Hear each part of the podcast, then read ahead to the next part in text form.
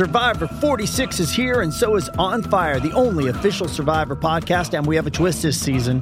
The winner of Survivor 45, Dee Valladares, will be joining us every week. We're going behind the scenes of the biggest moments, the how and the why things happen, and the strategy and analysis you can only get from someone like me, a Survivor winner. Listen to On Fire, the official Survivor podcast, wherever you get your podcast.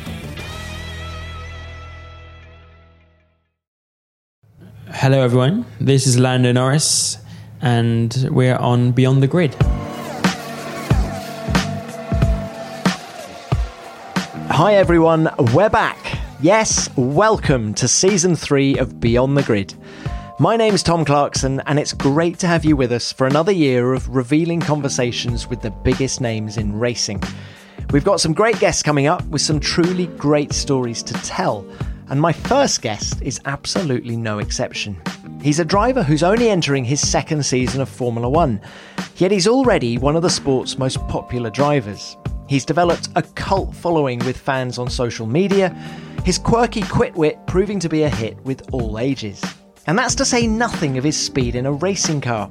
Only a year ago, he was making his Formula One debut in Melbourne, aged just 19. He acquitted himself well, getting into Q3 at Albert Park, and he went on to establish himself as quick and consistent, playing an integral part in securing McLaren's fourth place in the Constructors' Championship.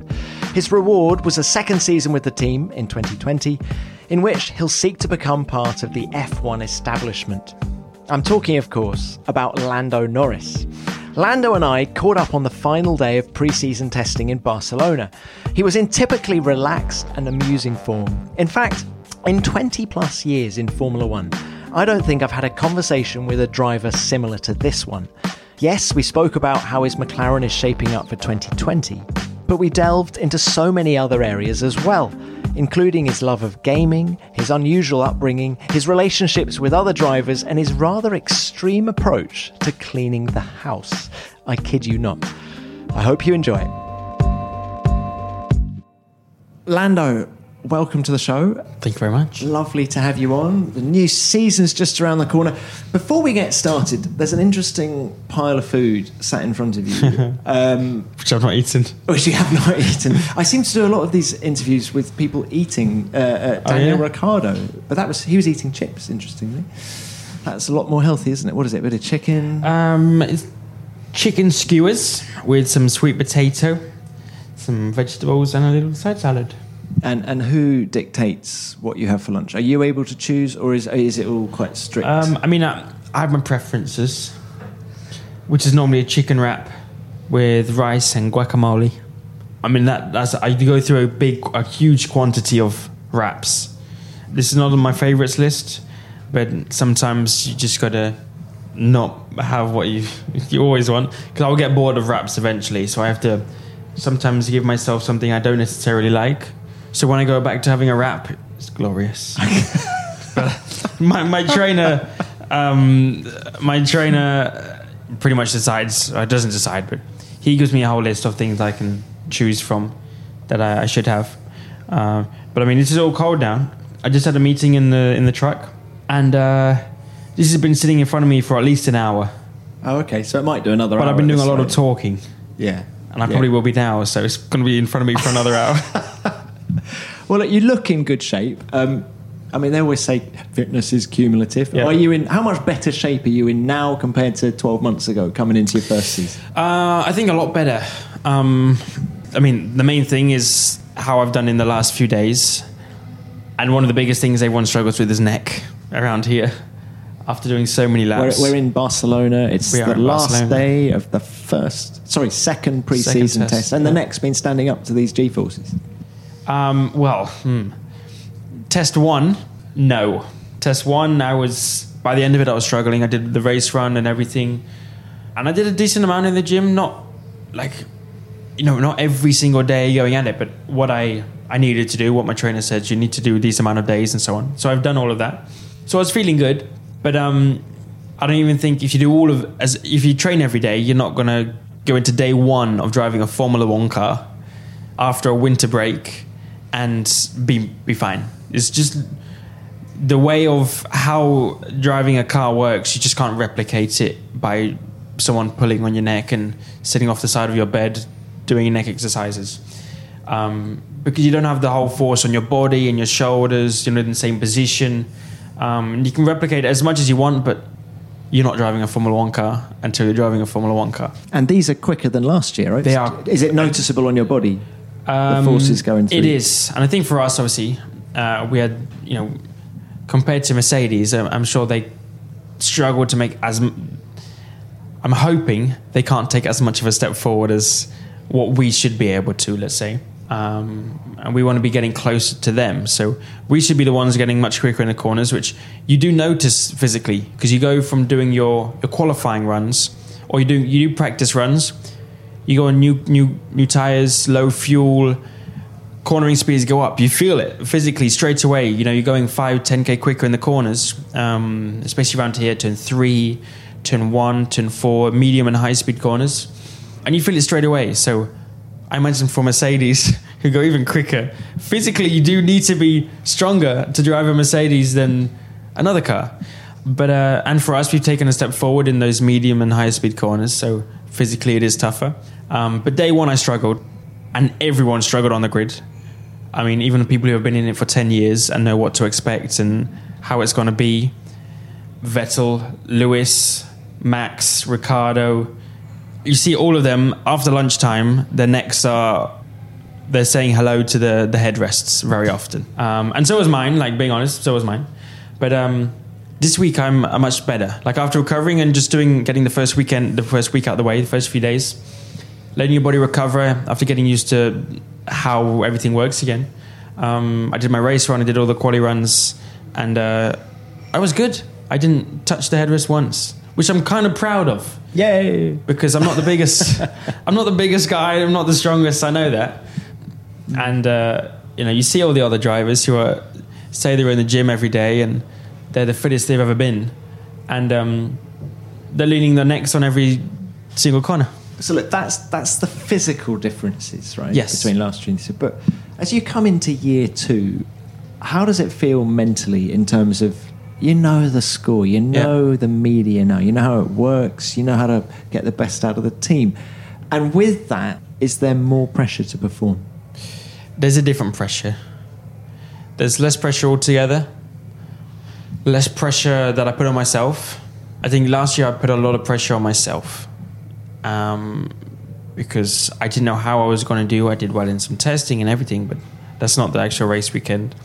Um, But that must have lessened after Melbourne. You had that straight away after weekend, Melbourne, Q3 it went down. in Melbourne. Yeah, yeah, and I felt much better. than I did Bahrain, had a much better, better. race. Yeah, yeah. Then I had in Australia, even better. So I had a very good first two races to give myself a lot of confidence, which I think helped massively.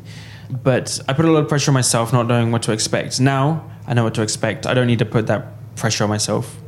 Um, I didn't need to put it on before, but I just I was putting it on myself. So now I'm I feel much better for my own well-being. But then at the same time, there's always pressure from just being a Formula One driver. Um, You kind of have to be on Working for McLaren. the whole time, don't you? yes. You can't have a bad day. no. Do you? Is that true? Um, I mean, you, you obviously can, to, but you have to mask a bad day very well. yeah, you need to come up with this the excuse book for yeah, but you know, I just feel like we didn't start the weekend off right, and that led to not get working on the setup as well as we should have done. Is, is that exhausting though? That that feeling of you get on the plane to go to a race and and you know that from the moment you arrive to the moment you leave Yeah. on Sunday night, people are looking at you. People are listening to every word you say. People Mm. are judging every sector you do on a racetrack.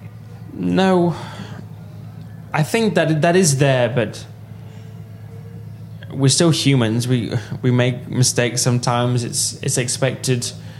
Of course, being last year in my first year, it was expected more so. So you have a bit more leeway to make those mistakes, and if it does happen, it's don't worry, you don't do it again.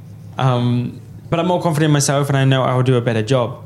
Um, but it is, yeah, it's Formula One. There is pressure. That there's always going to be pressure, no matter if you're in your, you know, I'm sure for Lewis, there's still pressure. There's still some expectation for him to do well and so on. but I think you just get a bit used to it and it becomes the norm. So then it just you don't feel it eventually in, in certain ways. And how has your understanding of speed and how to make the car go quick evolved? It's um it's much better actually, um, especially my understanding for the car and how it works because F1 cars are so complicated. It's insane. Um, what and how to make them go fast in terms of setup wise and everything. Um, you know the differences from a bumpy track to a smooth track and how the car operates there's always a little window for how the car perfectly operates, and you always want to try and get it in that window for different tracks. And sometimes you can't, and you have to adjust your driving style to suit that. So, the understanding for how the car needs to be driven and set up, and so on, um, and my ideas and knowledge for the setup and what you know, I can now say I think we should try this because I remember when we did that last year, that was a good step forward. So I have some memories and things I can look back on and say we have to do this or this worked last time and so on. Do you keep a notebook? No. Well, do you go to a race and, and I always bring a notebook. I ended up write, I ended up writing nothing in it, but I want to like. Um, no, I mean we do. I don't have my own notebook, but as and I'm sure Will, we have our own chat, and we always write anything that I come up with or I have an idea for, or they do. We put in the chat and we discuss it next time we see each other. So I guess we got a social notebook. So, so you are you now more demanding as a racing driver in terms of Will Joseph, your your race engineer? Yeah. Do, do you, if he was sat in this chair here, would he be nodding, saying yes, he is more demanding? Um, I yes, I was, but not not obviously in a bad way. I'm not saying I'm arrogant or anything like that. But last year, you know, my first year, um, I didn't have the knowledge of those guys in in a lot of areas, so in a lot of circumstances when they're saying, I think we should do this, I was agreeing to it. I'm like, yeah, boxes slap. I'm like, yeah, okay, I'm doing, I'll do that because that's what they think is the best at that time and, and so on. So I always, there was a lot of yeses. I was yes man last year. And this year already in preseason, like they're saying, all right, Lando boxes slap. And I said, no. I feel so bad. Like, no, I'm doing another lap. Um, and I say no, I just I didn't feel like I got it right. I want to I need a bit more of a feeling for the setup, or I just want to get turn right, I get um, turn one right uh, before we go into the qualifying run, or I want to try this or something. So for my own good and for the good for everyone, actually, it's um, I'm a bit more demanding what I want to do and want to achieve, and um, yeah, it's not just for my own benefit, but I'll do a better job because of it, and then I'll give better feedback on the car because of it, and, and so on. So, yeah, I'm at the point now, and after doing the season where they also trust me when I say it, it's not like I always get it wrong, and I'm saying yes because I'm arrogant, but I'm saying yes because it's the best thing for, for me. So, is it fair to say from a setup point of view, yeah. you maybe followed Carlos Sainz, teammate Carlos Sainz, a bit last year, and we're going to see you maybe do your own thing a bit more um, in 2020? Not, not completely. Sometimes it was the contrast. Sometimes it was like I would do it, and sometimes I didn't necessarily want the fastest car. I wanted one that I felt good in, and I felt like I could be confident in. Um, already, like in Australia last year, my first time, Carlos was going with a bit more aggressive, one he felt maybe not so confident with. Maybe he felt confident, but compared to me, I'm like a bit stiffer. I don't want that. I don't want, I want the confidence on the brakes. I want to be able to push the braking, and I don't want to lose confidence. Basically, so I go for a slightly softer setup and and so on. And sometimes I'll be the opposite way of what Carlos is going. So you have that, and then you have the other times where I'm like, look, Carlos did that, and it looked like a good step. Let's just do what he's done. And sometimes that's between FP3 and qualifying. Sometimes that's from FP2 to FP3. So I wouldn't say I just followed what they did because it was my first time and I didn't know what to do. I think, and I'm, I'm happy with what we did between my engineers and myself, that we always did what we thought was best for us, us as a, as a, a team, um, and for me and my driving. With threats to our nation waiting around every corner, adaptability is more important than ever. When conditions change without notice, quick strategic thinking is crucial. And with obstacles consistently impending, determination is essential in overcoming them. It's this willingness, decisiveness, and resilience that sets Marines apart. With our fighting spirit, we don't just fight battles, we win them. Marines are the constant our nation counts on to fight the unknown. And through adaptable problem solving, we do just that. Learn more at marines.com. Survivor 46 is here, and so is On Fire, the only official Survivor podcast. And we have a twist this season. The winner of Survivor 45, Dee Valladares, will be joining us every week. We're going behind the scenes of the biggest moments, the how and the why things happen, and the strategy and analysis you can only get from someone like me, a Survivor winner. Listen to On Fire, the official Survivor podcast, wherever you get your podcast. It's fascinating and fun to hear you talking so technically about the car because, I mean, if I was to say to you, what's the biggest misapprehension about you, the, the sort of biggest misunderstanding about you, what would it be? Would it be that you're actually very analytical and it goes against the jokey persona that you, you developed um, last year? I don't think the outside world hears you talk in such detail No. about the car and stuff like that. So No, now's your chance, folks. It's like yeah i think i'm quite a lot of the time i'm quite broad with things. Like when i say something i'll say it in a quite simple way to most people. But when i get into something and it's not just saying something but say um i don't know i think this is a good something to compare to. If i'm cleaning the house um You've just bought a new house, haven't you? So you're obviously still very house proud. yes so completely let's talk about cleaning the house. um, if I'm cleaning the house, I get into it and I can't stop until one for the, the speaking. I've described everything and I feel like I've transferred it in the best driver feeling way to an engineer who's not driven a Formula One car and he looks at graphs and he tries to judge a car from that.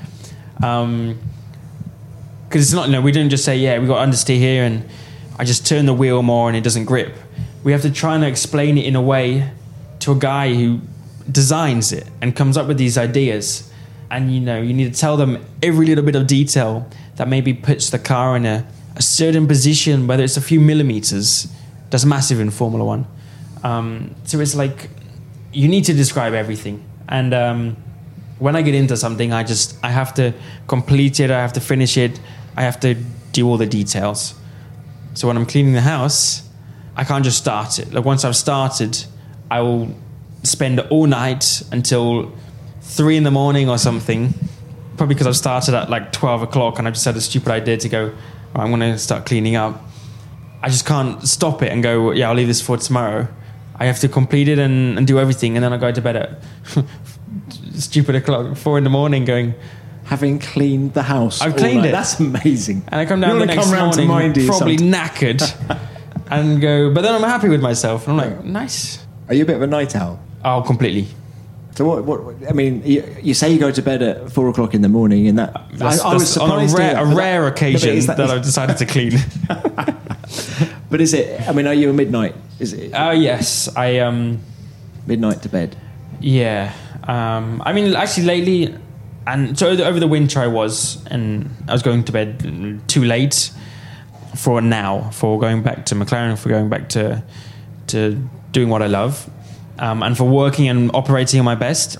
There's I have, I have different times, so I have the I want to spend all night having fun and playing games and whatever. There is no limit to that. That can end up. Sometimes that doesn't end. I'll spend the 48 hours doing it. Um, and then Hang some. hang on, hang on, stop. You really? Really? Yeah. Really? Forty-eight hours. There was non-stop gaming. Oh, wait, 48 hours. I would say say I wake up at 10 in the morning. Um, have some breakfast, get on the computer for a few hours, have lunch, and pretty much spend let's say two o'clock until seven. Or actually, won't be able to. Two o'clock till nine. I'll have dinner, and then go from nine till the next day. What time? All through the night. Seven till seven a.m. till seven. a.m. Still playing. Breakfast. Uh, then I'll spend all the way till like midnight the next day. That's extraordinary. But it's just I don't know why. It's just that's how much I, Well, I suppose I other enjoy 20-year-old things. other 20 I mean, other 20 got them going out at night and Yeah. coming out at five every morning and And you're doing it being different way. drunk and stuff. So mine's I'm not getting drunk. I'm, I I do that very rarely, um, but I don't enjoy that. Whereas I love doing stuff and stuff I love doing, I just can't stop doing. So whether it's driving or you know designing my helmets or designing my clothing um, or coming up with those ideas or playing games or something or playing my, my computer. Once I'm doing that, I just I'm just having so much fun. I don't go, oh, I'm getting a bit tired now. I just the fun overrides all of that, and the enjoyment overrides all of that. Um, and I become a nerd, and I spend however many hours that is. When you say designing your own clothing, Yeah. what do you mean by that? I didn't. Well, I had a little, I had a bad boy moment where I, I was like, I just wanted to create my own merch. So I went onto his website and started creating it, and uh, then started selling some stuff, and then got a bit of a telling off from McLaren because I'm not allowed to do that. And and was. what was the style? I didn't see this. I didn't know you. Well, no one's, no one's sorry. After about one hour, I got No, told no, I, th- oh, I thought you said you sold some stuff. Yeah, I did a couple things. so I'm a, I'm a massive hoodie guy. Always hoodies. I don't think you'll ever see me.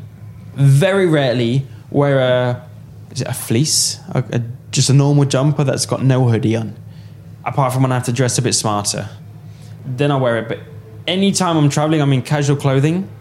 From here to the airport in a bit. From anytime you see me traveling, I will not be wearing a normal jumper. I'll always be wearing a hoodie. Because you're trying to hope. No, I just people don't love recognize hoodies. you. No, you I love just- hoodie. They're comfortable. I, I can't do it one with no neck. I don't know. I feel really cold then. My neck feels really cold. Oh, I see. So the hoodie's not up the whole time. Just um, some of the time, half the time. incognito. Yeah, No, no. with my headphones over the top. I still can't work out if I put my headphones under the hoodie or my he- headphones over the hoodie, or I just get in-ear Bluetooth headphones.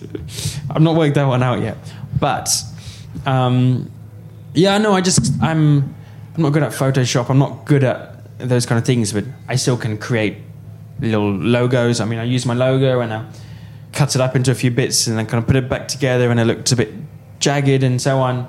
And um, I don't know, it just looks cool and it's a bit of a style and stuff. Um, or you can do different colors for it. And just create some stuff. God, what a pity we can't buy that. I know, right? Did you say well Lewis can do that? I don't.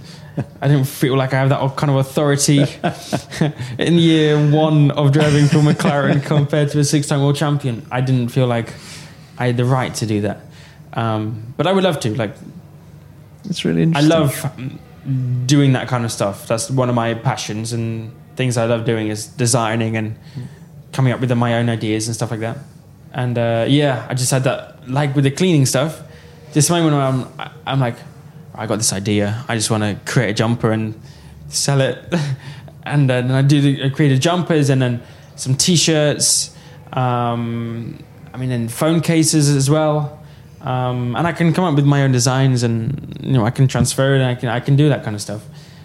And then I completed it. I was happy with myself that I completed you, it. are you very arty? I'm I have a, a keen eye for art. I wouldn't say I'm the best at it. Like when I was in school, I loved art. Right.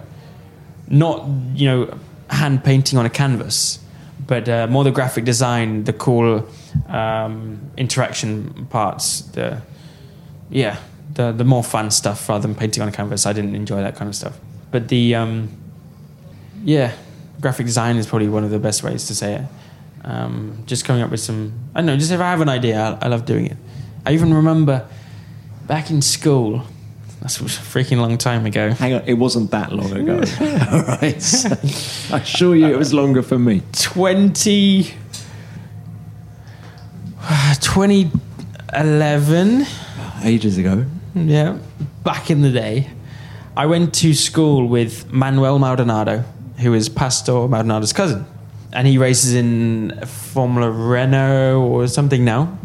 Um, and I went to school with him, and we, of course, we're like best mates because we knew everything about racing. And just Was he racing? Was, he was, Matt- doing, at the time. he was. Mm, He wasn't doing a lot at the time because I think he just moved from Venezuela or something to to England.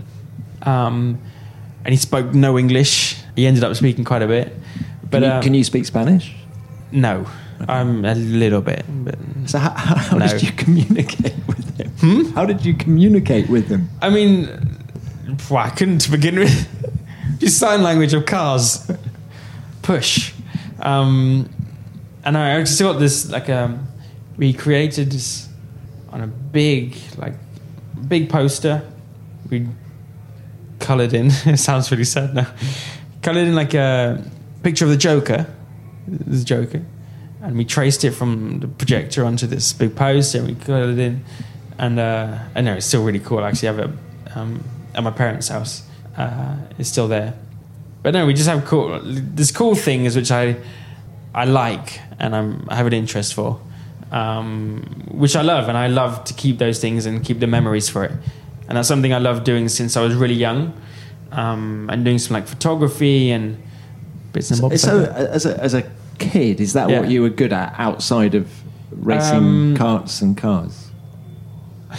Art, I don't was think I was thing. ever good at it, but I would spend a lot of time doing it, like hours and hours and hours, um, coloring in, like coming up with helmet designs, um, not even my own, but just making an idea um, or having an idea and coming up with it and stuff. And I spent hours doing that, and I did a lot in school and come up with the drawings and find the bottle and try and draw the bottle, but I was not very good at that. So I stopped that and I found more of the graphic design and coming up with the helmet designs, my suit design, boots. Um, that's when it felt more like what I would create. I would I would be wearing, and it felt more part of me rather than drawing a picture of a bottle or something. I mean, you say when you were at school. I mean, as a guy who did a lot of karting, Yeah. How often were you actually at school, and how much of it was homeschooling in the way that Lewis Hamilton was, and so many of the karters are? Um, so I did one year of homeschooling in my final year, which was my years of GCSEs. Before that, we uh, like let's say I hung on as much as I could with being at school and catching up on lost time and, and so on. But karting then was driving and testing Wednesday, Thursday, racing Friday, Saturday, Sunday. Most weeks, or, or Majority of weeks, I would say at least two every month. Maybe probably mm, yeah, two, In three every England, month. or were you No, this is abroad, international. Mainly Italy, Spain, UK, and that's a lot of time. Wednesday, so I travel Tuesday evening or Tuesday lunchtime. Would have to leave sometimes. So you did one and a half days a week. It was awful. I don't know why would anyone come up with the idea of Wednesday, Thursday, Friday, Saturday, Sunday weeks of karting. And this was when I was 12, 13. But it was, you know, kids who are doing that at already like nine, 10 years old. So I, it's a bad thought process, whoever came up with that. And I think now they've changed it. So it's a lot of the time Friday, Saturday, Sunday, or Thursday, Friday, Saturday, Sunday. Did you feel you were missing out, or were you just loving the karting so much? No, I mean, I wouldn't change it for anything. Of course, I missed out on things, and I missed out on a lot of normal people things and stuff you grow up doing with your friends at school. I've not really kept in contact with any of my friends in school, which is sad. It it is kind of a sad thing to think about, but uh, yeah, I do feel like I missed out on on certain things. Um, but at the same time, I wouldn't want to change it to do anything else. But what's it like being on the road in Italy, age 12, 13, Yeah. being homeschooled? So what, you had a teacher come with you in the, in the truck? Or? no, so I was homeschooled in what, GCSE time, so twenty. Oh, sorry, you said that. Yeah, yeah. I don't know what year that would have been. 2014, 2013. Um, what year? I don't know what year. But what's it like to be on the road the whole time as a 12, 13, 14 year old? Um, I mean, I was loving it because I was missing school. it was great. Uh, it was tough. It's not all. It wasn't all. Who was who was in the entourage? Who came with you? Did mum, dad come Uh, with no, you? Did uh, never my mum really, uh, but always my my dad and my brother. Like my brother did karting all the way till we started together and did karting till 2014. The year I made the transition from I did Ginetta and the the world championships and before F um, F4 in 2015. So So, Ollie, is Yeah.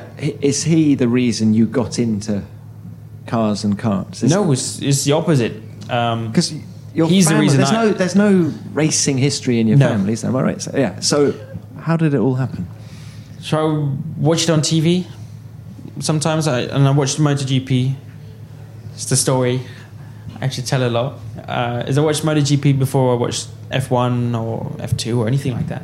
Hence the Rossi. Hence Rossi, and he was the first kind of cool character, which being four or five years old, I just loved. It was so cool and the colors and everything. Um, yeah, and he's the guy since that age that I've always looked up to. And, and so, sorry to interrupt the train of thought, but when you met Rossi, Valentino Rossi, Yeah. we're talking about, you went to Silverstone last year, Yes. didn't you, to the to the MotoGP race? What was it like? So he is your hero. If I was to say Yeah. who is your hero, would you say Valentino? Yes. Right. What was it like to meet him, and what did you say? Um, what was it like to meet him? Well, it was weird because I'm at the point where you know I'm old enough now and like mature enough that is you act differently around your heroes than you would have done if I met him when I was ten and I would have been a massive fanboy and just couldn't stop screaming.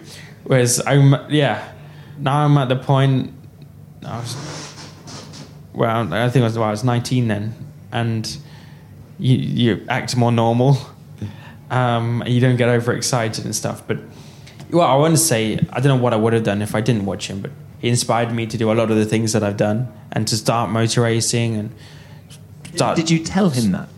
Um, no. What was the first thing I said? How's it going? so boring. Um, yeah, it was one of the first things was uh, so how's it going? Because it was in the middle of the race weekend. It was Saturday, no Sunday, Sunday morning. They just had warm up, and how was it going? And we decided hopefully in the near future we can uh, do a race together. He does a bit of car racing. He did Dubai 12 hours, is it? End of last year. So he does a few car races. He was quick at Valencia in the Ferrari back in 2006. Back when it was He- testing. He, he tested alongside Michael Schumacher Yeah. and was did a proper job. Really good job. With threats to our nation waiting around every corner, adaptability is more important than ever. When conditions change without notice, quick strategic thinking is crucial. And with obstacles consistently impending, determination is essential in overcoming them. It's this willingness, decisiveness, and resilience that sets Marines apart. With our fighting spirit, we don't just fight battles, we win them. Marines are the constant our nation counts on to fight the unknown. And through adaptable problem solving, we do just that. Learn more at marines.com. With LinkedIn Jobs, we tap into a network of more than a billion professionals to help you find quality professionals quickly and easily for any role you need. Marketing wizards? Found them. Software engineers? Found. That project manager I could never seem to hire? And found. LinkedIn Jobs quickly matches your roles with candidates with the right skills and experience. In fact, 86% of small businesses get a qualified candidate within 24 hours. Post your first job for free and get started at linkedin.com slash spoken. That's linkedin.com slash spoken. Terms and conditions apply. Okay, so look, he's the reason Yeah. you got into He was the reason. motorsport. So a lot of people might then say, why are, you, are we not having this conversation uh, in a MotoGP paddock? Yeah. Why, why the car racing and not the bike racing? Well, so I started on bikes, um, and I had a little motocross Yamaha uh, when I was much younger. Um, still got it now, actually. Can't start it for some reason. Um, and I started on doing that, and I, and I loved it. I would spend as much time doing that as I could. But I had one like little crash. I mean, it was a little crash. It felt a huge crash. Um, and I just tried doing this little jump, and I had no idea what I was doing.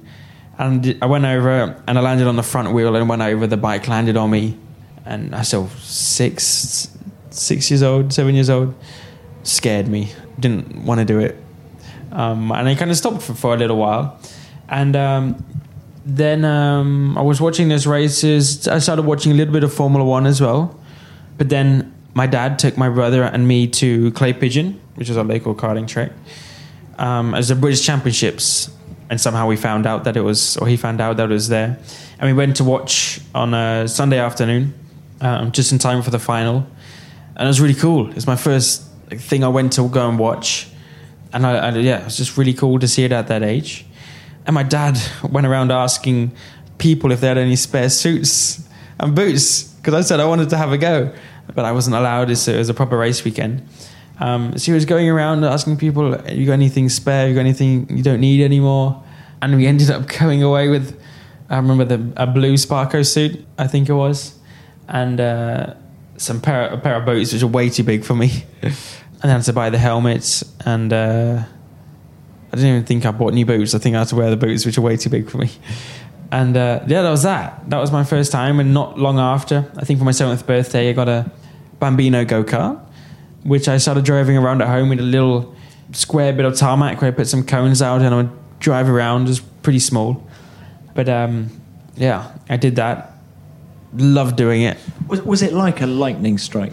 Bam! This is what Yes. I've never felt this before. And Yeah. it was sort of first. Was it your Was it your first passion in? It life? was. I felt more in control than I ever did in a bike. Well, actually, well, I had the quad bike before I had the bike, and I loved that. So I loved the four wheels actually. And apparently, I was getting too dangerous from it, so my dad sold it without me knowing, and just said it's gone. I felt that was a bit harsh. So I had no more quad biking. Then I then I got the motorbike, which don't know how that's really any more safe. Um, so I had the motorbike, and then um, then the quad bike, but then the then the go kart. But the car was the best thing. As soon as I jumped in, it just feels more. It's more comfortable. You're sitting down.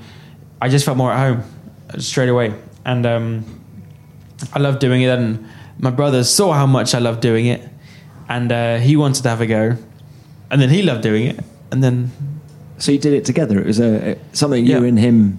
Yeah. Yeah. A bit of sibling rivalry. pretty much. Well, I only raced against him for the first year or so because he's a bit older than me, three years, four years. Who was quicker? Um, to begin with, he was quicker. He was much quicker, actually, and he was like doing pretty well. And Are you just saying that 'cause they probably listen to this? No, no, no. Oh, right, right. He was when he first started. When he first started, just reiterating that. You know, and we were racing with with George, and at that point we were nobody. Like, I mean, With George Russell, we're talking about. George Russell. And George was the guy. He was the he was the champion. I don't know, don't know if he was the champion, but he was the the guy winning races. He was a cool guy. If we ever got to racing, we're like, oh my god, we get to. George overtook me today. It's so cool. And he was, yeah, it was that was that was how we started, not knowing anything. And it was just cool to be like on track with George Russell. And he was racing with them, and he did really well in a lot of the races, and I was always a lot further back. But he was, uh, my brother's quite tall, six foot something, and that is a disadvantage in, in karting. But whenever it was wet, and it's a, an advantage, fact, it's an advantage, because I was terrible in the wet and I was small, so it was a disadvantage for me.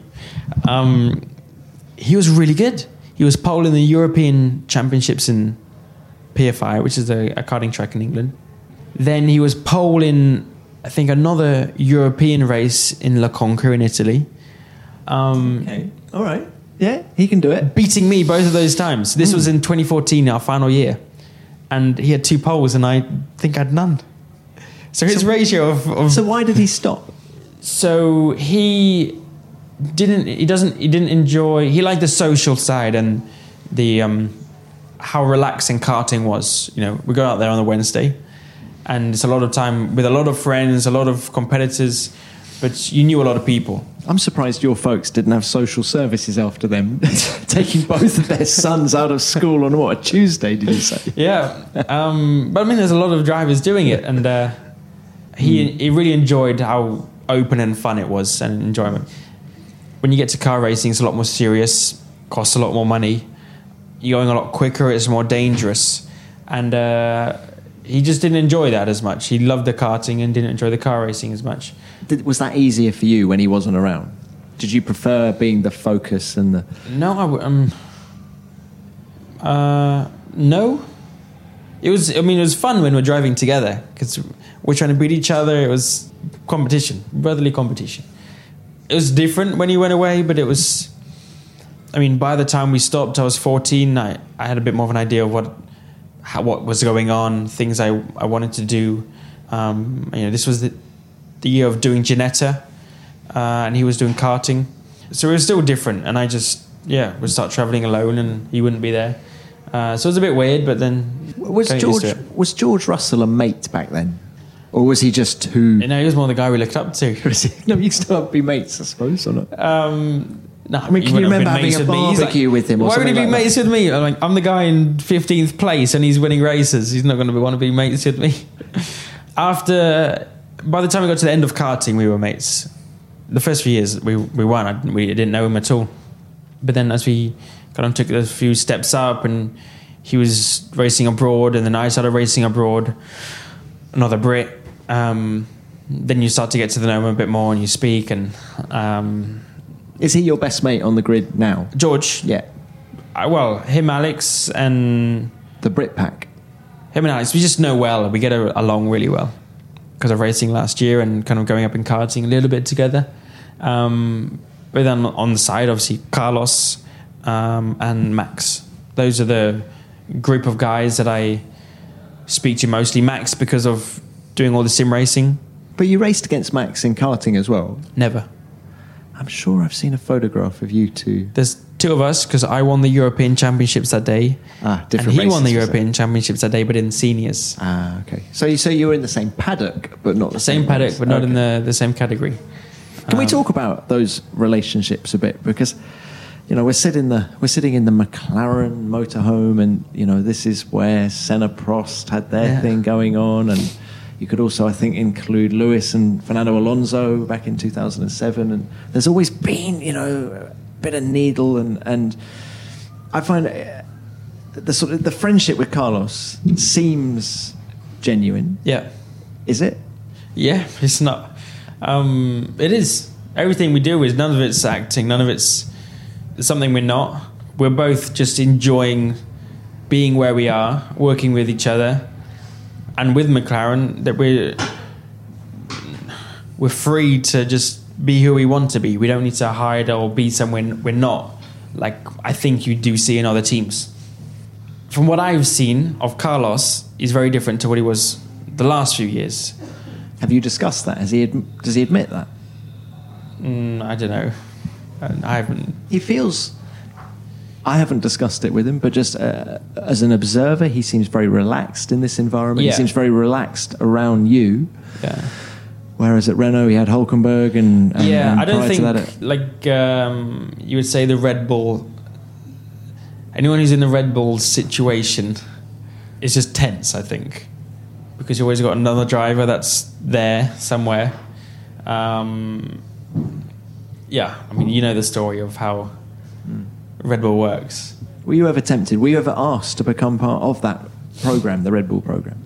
Um, no, I don't know. What do you mean you don't know? I met. Well, I, no, I don't really know. Um, I met Helmut Marko actually after qualifying on pole in Monaco before being disqualified for having something illegal on the car. Um, I was in Formula Renault 2016 or 2015. Yeah, 2015 and uh, no 2016. Yeah, 2016.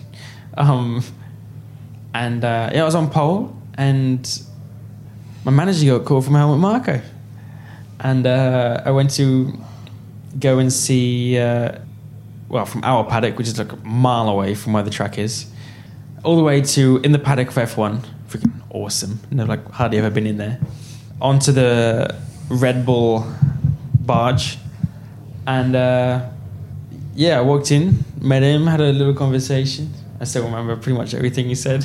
Oh, go on, do share, do share. Um, I'd imagine he was very generous in his praise. yes.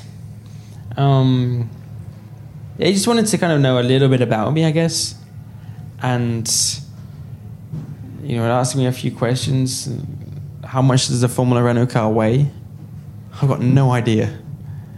I'm like, I had to come up with a word. I had to come up with something, didn't I? I had to come up with, yeah, you know, uh, 400 kilos, 426, and something like that. And he's like, oh, okay. I'm like, I think I even actually ended up saying, I don't really, I don't really know. And then um, the next thing he said was, uh, I don't know if I should say it. the next thing he said was, "Well, Max would know. Max knows everything about the car." And uh, yeah, I don't know. I didn't know what to say after that. It's just like, ah, right, okay. Yeah, I, just, I, just- I can't really remember what happened, but I didn't. Well, I didn't say anything. I was just like, oh, okay, um, moving on, kind of thing. I just, yeah, I was speechless, and uh, Yeah, that was about that. That's what I'm. So no offer. No, no offer. No. Um, I was, I was in a good position with what I was doing, and uh, my manager as well looked after a lot of the, the conversations and stuff like that, and for the best, I think. Uh, there might have been something, but I, I ended up not, obviously not joining Red Bull, and um, continuing in the run and the situation I was in at the time, which was just doing well in Formula One or uh, Formula Renault, ended up winning that. Um, being a free guy, basically, not getting caught up in the Red, the Red Bull. You know, once you're in, you're on a tight leash with Yeah. what you can do. I'm And, sure uh, Carlos has told you yes, about that. he Yeah. has. Yeah. Um, so yeah, for my my manager knew for the, for me was the, the best thing was to, to be on my own and not be with, with Red Bull or even another team at the time because I still had the possibility to go through to F3 and F2 and, and do that um, before having to or choosing to join an F1 team. So, Carlos, you live vaguely close to each Mm-hmm. other in the UK. Um, do you hang out? Mm, not he's he's rarely there to be honest. He lives in Spain still. That's not what he tells us in the media. I've moved to Woking. I mean, yes. He's there a lot of the You've time. just blown his cover. Uh, shite. um, he's 50 50. He lives in Spain. He still goes and lives with his family a lot of the time. But he's, I would say he's there a good two, three days a week. Always there, obviously, to be at, at McLaren. So when he's there, he's uh, mostly at McLaren. Um, normally for the weekends, he flies back. And then for the week after, he'll, he'll come back. Um, so when he is there, you know, we'll play on the sim or um, go play top golf. Together, you'll go to the driving range and Yes. whack a few balls. I mean, he's really good at golf. yeah, he is. I'm he? freaking Yeah. awful. Oh, So he has a lot to, yeah.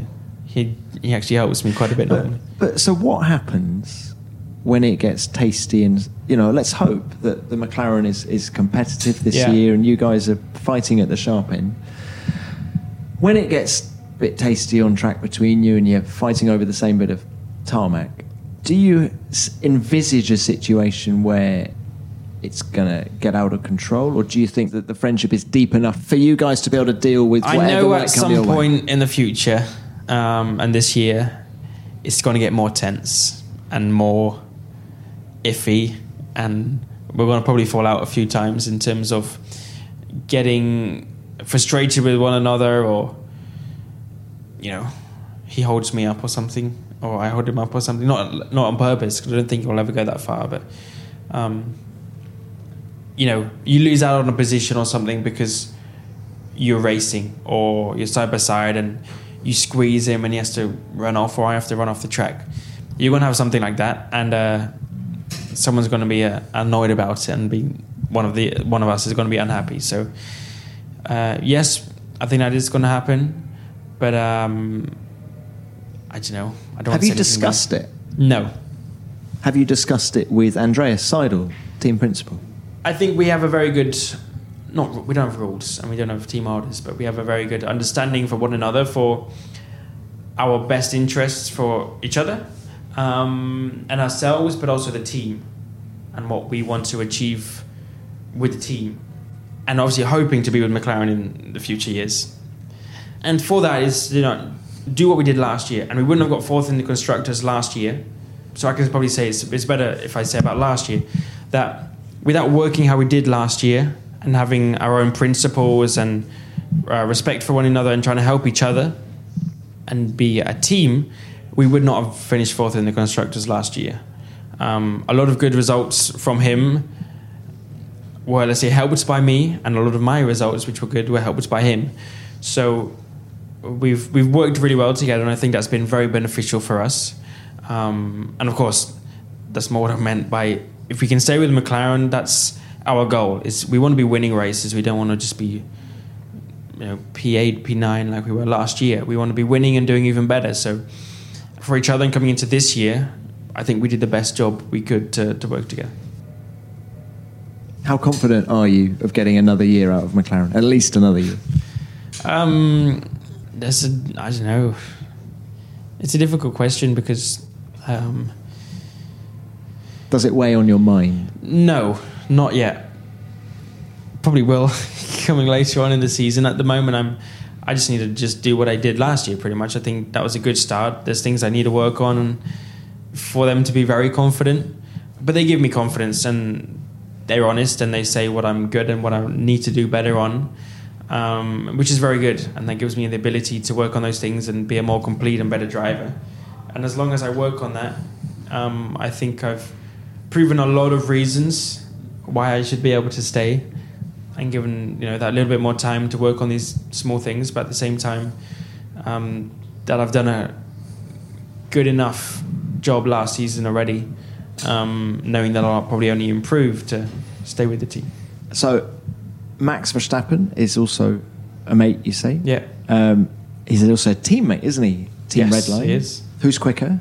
We're talking about e racing now. Uh, this is tough. We're very similar, in fact. Um, it's, it ends up coming down to who spends the most time on the simulator. And we're both very committed to spending a lot of time on the simulator, testing and putting in laps. He's the same as me, I think, in terms of when he wants to do something well, he spends a lot of time trying to be perfect at it. Um, when especially when it comes down to the to the driving and to racing. So Housework. I don't know about that. I don't know. a glorious life in Monaco. Um, no, I'm not too sure, but we we both like push each other, and we're both very competitive when it comes to driving on the simulator. We both want to beat each other just as much as normal and as a, as driving an F1 car. Um, so yeah, it's it's good. It's just competition, but uh, again, we've not raced each other on the actual track yet. So What about Lewis Hamilton? How, how are relations with him? How well do you know him? Uh, I don't. I don't know him. Let's say. Uh, I've ch- only, I've only really seen what you've seen. Do you chat when you're on the on the bus going around waving at the crowd before the no, race? No, he normally has his, his headphones in and he's on his own. So I don't think he really speaks to anyone normally. Did he talk to you at the I start I wished him Merry last year? Christmas and Happy New Year. In Abu Dhabi? You said No, that? I mean I texted him. Oh, okay. I've got his number. And I can uh, All right. sell it. um, And did you get a reply? I did, and he wished me back. Yeah. I don't know if I said Merry Christmas. I remember New Michael Schumacher um, always used to make a thing out of getting to know all of the drivers on the grid. So a new guy, Pedro de la Rosa, used to say his first race in 1999 in Melbourne, the first, the person who opened the door of the hotel for him, the Crown Towers in Melbourne, was Michael Schumacher. Yeah. And they had a chat, and Michael introduced himself. There was none of that from Lewis Uh, towards you. No, it's more. No. Oh yeah, how are you doing? Then he's off. Right. Okay. So, what about the press conference at Silverstone last year? Then Lewis was in that press conference. Daniel Ricciardo. Mm-hmm. You was were in there that. as well. Yeah, yeah, I was. I was. I remember it vividly. I mean, um, that was funny. Yeah. Can we? Can, can you share the joke now? Six months. on? Everyone knows the joke. You should know. It was I- in the, the, the script. I can't, after. I can't remember the joke. You'll have to tell me again. All right. I can't remember what was going on. I was talking about moustaches, weren't we? Yes, we were. Yeah. And how Lewis can grow one very well. And I said, um, yeah, I've been growing one for, it's what, 19 years. Still not, not going so strong. And um, then Daniel peered over to his left and was um, like, uh, have you even got pubes yet? Um, and uh, as a as a joke, I answered no, but like, but just between me and him. So um, so no one could really really hear. You can only see uh, us saying it after. Um, and like nothing happened for a few seconds, and you know when you're in school and you, you got your mates that kind of made you laugh, but you're trying to concentrate, and then you look up, but you just see him giggling, and then you can't help but help yourself but just laugh. It was that situation, and uh, we was talking about it. And Danny's just a, he's a funny guy, and um, I kind of like looked back over and I just couldn't stop laughing. Yeah, my But I jaw love- was hurting. I was laughing. It was so. It was. I, was I, I couldn't ask you another question as the as the, as the MC, could I? You you you were gone. No, gone. I was the gone. man was gone. completely. But I love that you're just so relaxed in this environment. Yeah, that's what I took away from that press conference is that this guy Lando Norris. You know, there are a lot of people who are quite nervous before that kind of thing, and yet you're just so easy with the whole thing. It's like, Well, I mean, I'm I'm nervous. I you know I need to answer the questions right. I can't I can't just say whatever. I still need to mm, be a little bit within the you know sponsors and, and team and what our goals are and, um, and and everything like that. So I still have to. You still need to talk a little bit about.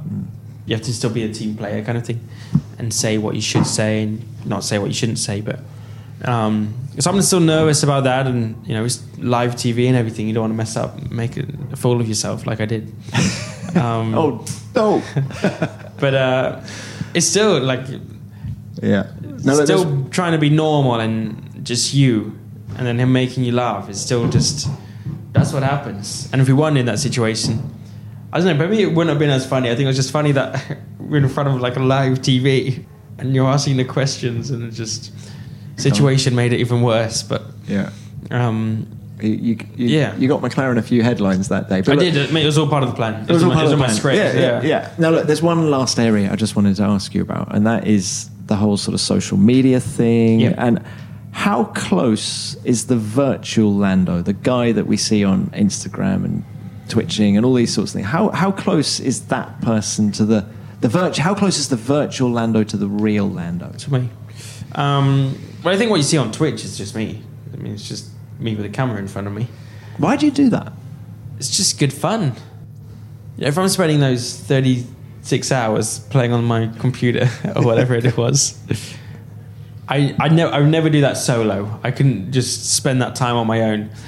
I normally play with some friends, or I'm you know playing with some other drivers, or yeah, playing with some people I know.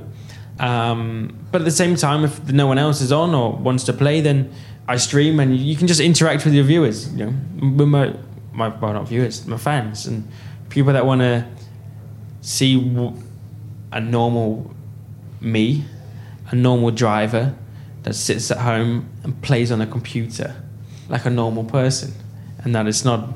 I'm not some some hero that just you know magically drives an F1 car and everything I do is like something that they could dream of doing. I still just sit at home and I play on my computer. So um, know it's just good fun and it creates a lot of laughs a lot of the time because you have people saying stuff and just, I mean, I'm chatting with people online, but you're just answering questions. They create challenges. You can make people's day by, um, you can do giveaways. You can do whatever. That's why I started my merch. Actually, that's where I started all of it. Um, it's just it's another way of giving my fans another or more interaction with me. It's also just because I get a bit bored sometimes. Do you, you, you spoke at the launch of the MCL 35 about some negativity you've got. Yeah. Um, do you feel very vulnerable, very exposed in your position as a Formula One driver who tries to interact and give back to the fans? Yeah. Do you feel Um, exposed and I guess you do a little bit. There's, and I mean, you do. A lot of me, like, I don't care about, and I'm not that fussed about what people say. what kind of things do people say? Um, it's just a lot of stuff. Like, I know it's. It doesn't even have to be horrendous, but it's, it can. I mean, does it get very personal, or is it just Ferrari fans saying, "Oh, I don't like McLaren"? No, like that. I don't care at all about what what those people would say. I mean, that's just their own opinion about the team, and that's fine. But if it's more personal stuff, you know, you just get people that talk about, say, my family, or my dad, or things that they literally don't have a clue about, and they think that they have an idea, and they're saying stuff, you know, yeah, more. A lot of it's personal about my family or something. Then that's what gets to me a bit more. Do you reply? Do you engage with these No, people? I, I don't. I never do that. Oh. I mean, I, a lot of the time I just laugh, and I love seeing what people can come up with, and where they get these ideas from. Yeah. So But I love it seeing that you- sometimes, but there's don't- still some things, and it's more than about how people, what people see as in me. So the thing that I said I was going to change with social media was, I make these jokes and I post them online, and I have fun, and I I don't just post about Formula One cars like you get a lot of drivers. Not obviously a lot of drivers, like some of the drivers do, but I post a lot about fun and what I do at home and stuff like that, which again, they're not all my fans want to see. A lot of them just want to see McLaren and me winning and stuff like that, which which I'm still fine with. But um, the thing is, when you make when I if I make a mistake or I've done something, then they are they see that the day before I posted something funny, I joke. For some reason, and which I think is normal for a human, but you see that and they think the reason I would have made that mistake is because you know they've not seen any other driver post a, a joke or something funny on social media, and I'm the only like one of the only ones, or I think I was one of very few or the only one. I think everyone's changed a bit now. Um, that did something like that and post a joke and so on. They use that as the excuse for why I would have made that mistake in qualifying or why I made a mistake in a race. Like, you know, you're not concentrating enough, you're not focusing on the right thing. Maybe you should stop making all these jokes and stuff like that. Which again, I'm completely fine with. I don't, not, I don't get stressed about that or worry about it. But it's just, I'd rather not see it. And without having to uh, change who I am, because I'm not going to do anything like that. Um, it's just choose a bit more specifically when I post uh, jokes and stuff like that, and memes, and post more relaxing stuff, and post a bit more about me working with my engineers and going for a run and being in the gym, just so that I, I still show them a little bit more that I'm hardworking and that I do my best I can in Formula One, and it's not all just fun and jokes and stuff like that. Isn't it? It's sort of perception. It's just the whole perception of You've got to have you who feel. I am. But isn't that? and I'm fine with what a lot of people. I don't. I feel that's. A, do you feel that's sad that you feel you have to give the perception that you're hardworking and training when you know you know you're doing No, because it's it's something so small. I think, like uh, I'm not changing anything who I am. I'm just posting like what times and how often I post about something funny, which is like so easy to do. It's not like I have to go and spend so much time thinking, right, I can't do this now, and I have to not be me. It's just I don't post it until after the weekend. Simple as that, um, or something like that. It's it's just something small, which uh, I don't think it that's sad because it's so small. But if it gets to the point where I'm like, I just can't be me, and, and so on, then um, then that's the sad point. But I'm I'm not anything like that. I I find the humor in a lot of the hate that I get. I feel sad. I feel sad listening to you describe Oh. it like that. But well, look, let's end on a positive note. Yes. Uh, by the way, the chicken still hasn't. It is still there. It's not been touched. even touched. We predicted that, didn't we? We predicted that the chicken was going to be touched. But look, final thoughts then. What have I got? I, I, um, go on. McLaren's chances in 2020. Yep. Is it? You know, Carlos got a podium last year. Is that? If I was to sit down with you after Abu Dhabi, Mm-hmm. how would you sum up a successful season? I would sum up a successful season by, hmm, well, as a team, as a team, I'd say successful is by simply doing a better job than we did last season by making the most of more opportunities and mistakes by the top three teams, being there more when it counts, less problems with reliability, which is within our hands. As a team, I think that's that's our goal. It's just to take another step forward, gather even more understanding for next year, but at the same time, still try and get even better results throughout the year. Um, you know, get more of those P4s or P5s even, and if we can, get the podium. But with the podiums, I think we'll need a bit of luck. From my side, is to work on those areas which I struggled in last year, and I know I wasn't good enough in, and Such as? such as the race, Right. in a simple term, the race. But on top of you know the communication, the tire saving, fuel saving strategy. Um, again, not being the yes man and just going, yeah, okay, I'll do this, but being proactive in in thinking, right, actually, I want to stay out. I want, I don't want to do a two stop. I want to do a one stop. Or, guys, I think we need to change to the two stop and coming up with my own ideas a bit more. Um, but then doing a better job at tire saving, more efficient, and all these little things. I mean, All comes with big. confidence, right? They do, and um, already in this the test and the last few days, I feel like I've done a much better job in a few of those areas, um, which has already made me more confident and happier. But position wise, personally, there's nothing I want to achieve or can set my goal for in terms of I want to get a P4 this season or anything. I'd love to get a podium. that would be nice. But for myself, is to work on my weaknesses and just do what I did last season, which was my best. And uh, Enjoy it, and and yeah. New contract in your back pocket. Eh? Yeah, exactly. Yes, that would be another. That's another one. Make sure I'm here next year. Lando, best of luck with everything. What a great chat. Thank you so much for your time. Been a pleasure. All right, see you soon. Thank you very Cheers. much. Bye.